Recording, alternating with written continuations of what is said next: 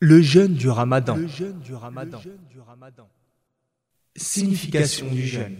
En islam, jeûner signifie vouer un culte pour Allah en s'abstenant et s'interdisant de manger, de boire et de s'adonner aux autres causes d'annulation du jeûne depuis le lever de l'aube, coïncidant avec l'appel à la prière du Fajr, jusqu'au coucher du soleil, coïncidant avec l'appel à la prière du Maghrib.